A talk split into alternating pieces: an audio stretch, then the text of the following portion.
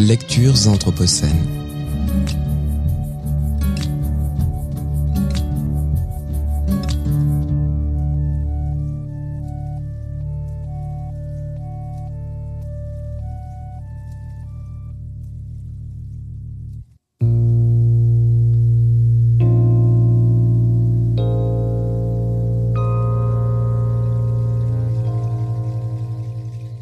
Quand je sors la nuit sur la véranda de mon ranch, les vagues de couleurs immenses et agitées des lumières du nord viennent quelquefois à ma rencontre.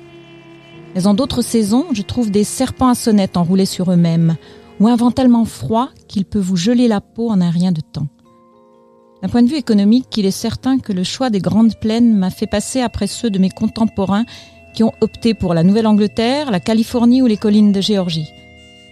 Ceci dit, telle une femme amoureuse d'un ivrogne, je n'ai pas vraiment eu le choix.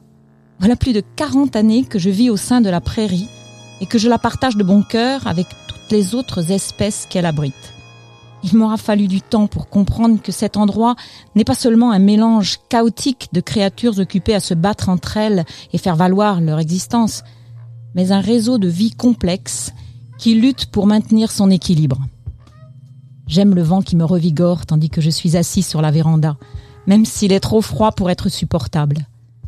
C'est le souffle bruyant d'un seul être vivant, gigantesque, et dont je fais partie. Pendant une période allant de 1972 à 1990, j'ai travaillé comme biologiste, d'abord pour l'État du Dakota du Sud, puis pour le Peregrine Fund, une association à but non lucratif basée au célèbre laboratoire d'ornithologie de l'Université Cornell. Comme je n'avais pas de formation académique en biologie, mes tâches étaient principalement celles d'un technicien, toujours saisonnier, toujours en déplacement à travers les plaines et les montagnes de l'Ouest. L'objectif était de participer à la réintroduction du faucon pèlerin, alors en voie de disparition, dans les falaises qui bordent le front des montagnes rocheuses. Mais je songeais sans cesse à l'ensemble de l'écosystème dont les oiseaux dépendaient, les innombrables kilomètres d'herbes vallonnées que nous appelons les grandes plaines. Les faucons étaient élevés en captivité, d'abord à Ithaca, dans l'État de New York, puis à Fort Collins, dans le Colorado, et enfin à Boise, dans l'Idaho. Mes collègues du laboratoire faisaient naître les oisillons et je passais les prendre quand ils avaient environ un mois. Mon rôle consistait à emmener les fauconautes sur l'un des sites de dissémination dont il existait plusieurs dizaines et à faire au mieux pour qu'ils apprennent à voler et à chasser par eux-mêmes. C'était un travail merveilleux, en pleine liberté et très stimulant physiquement. Chaque jour, je me déplaçais sur un nouveau site en pick-up, à cheval, en hélicoptère ou à pied. La plupart des gens qui prenaient part à l'effort de réintroduction du faucon pèlerin étaient jeunes, mais notre engagement ne se résumait pas à un simple enthousiasme juvénile. Nous étions guidés par la conviction que notre action avait une valeur réelle. Soldats précoces dans une lutte pour l'environnement qui cherche toujours sa définition. Nous sentions que nos vies étaient envahies par des forces immenses, bien au-delà de notre contrôle. Le DDT, massivement utilisé par l'agro-industrie pendant des décennies, est un insecticide puissant qui a augmenté le rendement des cultures dans le monde entier. Mais il est évident que les dégâts ont largement dépassé les profits. Le produit chimique nocif s'est répandu dans toute la chaîne alimentaire et a nuit à toutes sortes d'espèces depuis les microbes du sol jusqu'aux êtres humains. En 1972, quand le DDT a été interdit aux États-Unis, il avait déjà exterminé presque entièrement de nombreuses espèces d'oiseaux situées en haut de la chaîne alimentaire, là où le poison s'était accumulé. Le faucon pèlerin, au sommet de la chaîne, a été décimé par le DDT qui attaquait directement son système de reproduction. Un petit groupe de fauconniers qui chassaient avec des pèlerins et les gardaient en état de quasi-captivité ont été les premiers à s'en apercevoir et à réagir. Les plus concernés d'entre nous se sont rapidement mobilisés, mais au bout du compte, c'est l'effort massif de milliers de gens qui a sauvé les faucons de l'extinction. Le faucon pèlerin a été inscrit sur la liste des oiseaux en voie de disparition en 1970 et il y est resté jusqu'à ce que plusieurs centaines de couples nicheurs aient regagné d'anciens lieux de prédilection de l'espèce. Un jour de l'automne 1994, j'ai aperçu quatre faucons pèlerins au-dessus des plaines à l'est de Colorado Springs. Je n'en avais jamais vu dans cette région Après un été passé à la réintroduction, j'étais sur la route du retour pour mon petit ranch du Dakota du Sud, à la frontière nord des Black Hills. Je n'avais pas arrêté de voyager depuis le mois d'avril, et comme j'avais hâte de rentrer chez moi, je ne cherchais même pas des faucons dans le ciel. Mais ce jour-là, on aurait dit qu'ils étaient partout. Je n'avais aperçu que quelques pèlerins sauvages au cours de ma vie, et j'en rencontrais quatre en un seul après-midi. J'y ai vu un signe, et avant d'être arrivé à destination, j'avais décidé que mon travail avec le faucon pèlerin était terminé. De retour dans mon ranch, je me suis assis sur la véranda de la maison et j'ai regardé Beer Butte au sud-est qui surgissait de la prairie comme une sentinelle des Black Hills.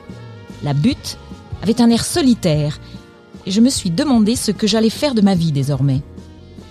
Cinq années seraient encore nécessaires pour que la bureaucratie de l'United States Fish and Wildlife Service, l'organisme fédéral pour la gestion et la préservation de la faune, retire les faucons pèlerins de la liste des animaux en voie de disparition. Mais on savait d'ores et déjà que ceux vivant à l'est des Rocheuses seraient encore des nôtres pour quelques générations au moins. La crise immédiate était passée. Le soleil descendait et préparait le spectacle de son coucher pour tous ceux qui voudraient prendre le temps de l'admirer. Les couleurs des herbes d'automne jouaient dans la brise, chaque brin projetant son ombre sur les autres. Tandis qu'elles ondoyaient et que les teintes évoluaient de l'or au rouge, j'ai pensé à toute la vie qui dépendait de cette mosaïque. J'ai pensé aux mammifères, depuis les rongeurs jusqu'aux antilopes et aux cerfs. J'ai tendu l'oreille vers la brise et j'ai cru entendre les milliards d'insectes qui fournissent leur base de protéines aux oiseaux nichant au sol, ces oiseaux qui font la célébrité de la prairie. Les faucons étaient redevenus leurs prédateurs, et pour un temps au moins, tout ça continuerait de tourner. De nombreuses autres espèces étaient menacées ou en voie de disparition. J'aurais pu m'impliquer dans la sauvegarde des putois à pieds noirs, des aigles, des renards véloces ou de toutes sortes d'insectes et d'herbes. Mais au cours des 18 années précédentes, j'avais appris que se concentrer sur une seule espèce revenait à ne traiter qu'un symptôme.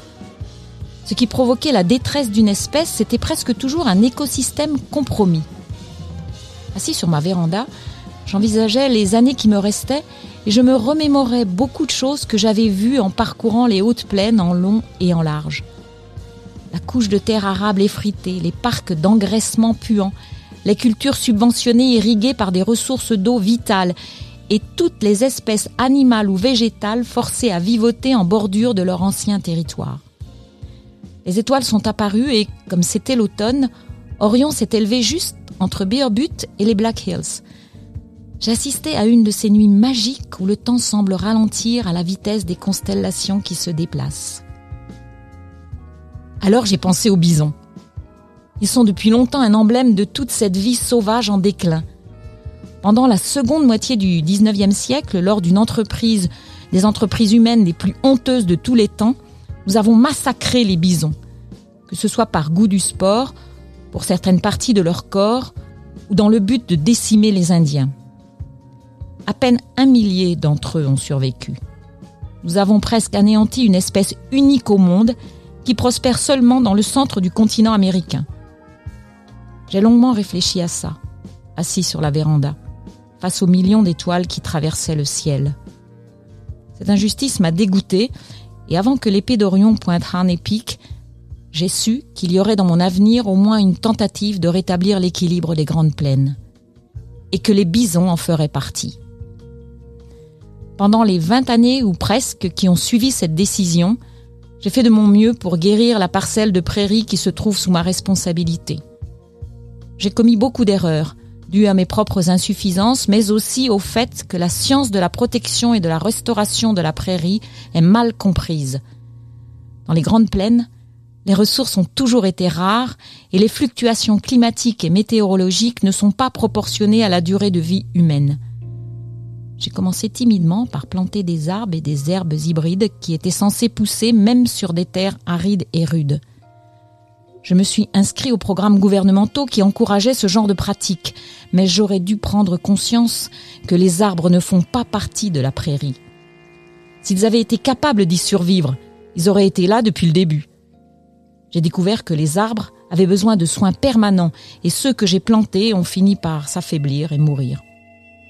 Quant aux herbes hybrides que j'ai expérimentées, elles avaient bien été produites pour pousser sous n'importe quel climat, mais elles n'avaient pas évolué en relation avec les mammifères et les oiseaux des grandes plaines.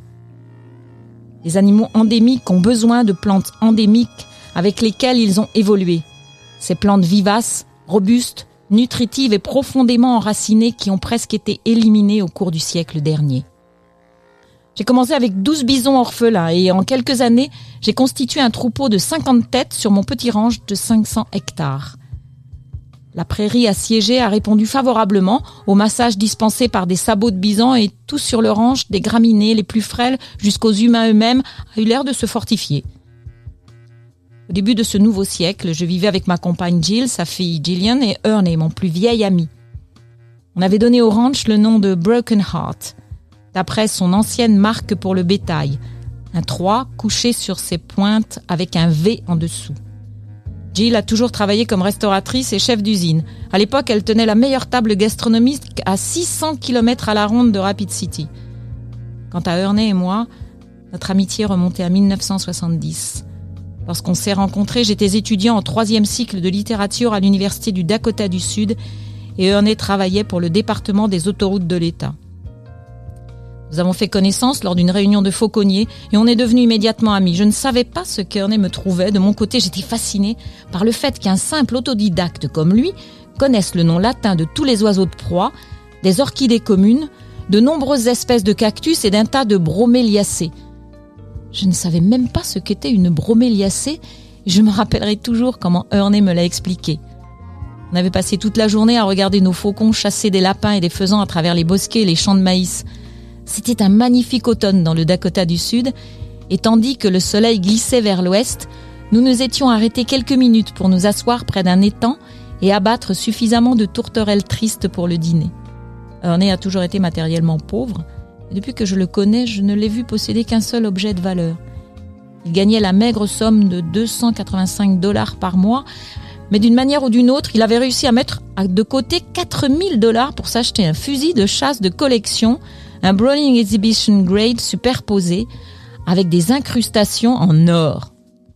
Le fusil était accompagné d'un certificat de propriété plastifié, format carte de visite, avec le numéro de série gaufré en bas. Ernie caressait l'arme comme s'il s'agissait d'un précieux chien, chien de race. C'est la crème de la crème, disait-il en faisant rouler ses sourcils broussailleux. Ernie n'a jamais été un type agile ou leste, mais il utilisait son fusil de chasse avec une grâce fluide qui parvenait à épouser le vol des tourterelles migratrices. Je m'émerveillais de l'assurance de son swing et de l'aisance de son accompagnement. Il savait que les tourterelles se déplaceraient au du champ où elles trouvaient leur nourriture vers ce point d'eau où elles s'abreuvaient le soir, et il avait pris soin de me positionner à l'endroit idéal. Mais avec le meilleur angle possible, mon tir restait très inférieur au sien, car Ernest avait un sixième sens pour les tours et les détours du vol des tourterelles. Ernest ne s'est pas contenté de tuer plus d'oiseaux que moi ce jour-là. Il les a aussi nettement nettoyés deux fois plus vite. Ensuite, il les a mis à cuire, accompagnés de petites pommes de terre, de carottes, de céleri coupé en dés, de généreuses pincées de sel et de poivre. C'était la première fois que je voyais quelqu'un utiliser une cocotte dans les règles de l'art. Je me suis assis comme envoûté à côté de la casserole qui mijotait entièrement enfoui dans du charbon d'épines de maïs rougeoyant. Le fumet des oiseaux a rempli l'air tranquille du soir et s'est mêlé à l'exposé bienveillant d'Ernest. Une broméliacée, c'est une sorte de plante qui n'a pas besoin d'avoir ses racines dans la terre, pas besoin de beaucoup d'humidité. Il a remué les morceaux de charbon sous le couvercle de la cocotte, m'a regardé en souriant et a bougé de nouveau ses épais sourcils. L'odeur des tourterelles et l'évocation des broméliacées l'enthousiasmaient. Il y en a des centaines d'espèces, certaines avec des fleurs magnifiques, de la même famille que les plantes succulentes. Elles poussent sur les arbres tropicaux. J'étais jeune et idiot. Je me suis demandé si Ernest n'était pas en train de se foutre de moi. Il a hoché la tête et sourit de plus belle à travers sa barbe hirsute. Tu sais, ces fleurs dans les films de Tarzan qui ont l'air d'orchidées, toutes poilues collées aux arbres. J'ai acquiescé pour qu'il continue. Ça suce l'eau directement dans l'air. Ça la retient piégée quand il pleut et ça peut s'accrocher à n'importe quoi. Arbres, câbles de téléphone, ruines aztèques ou mayas. Il y en a qui ressemblent un peu à des nids de passereaux. Chouette fleur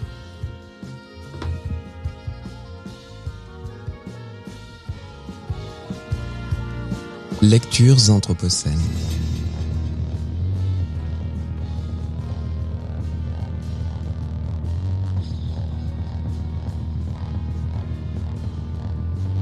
Lecture anthropocène.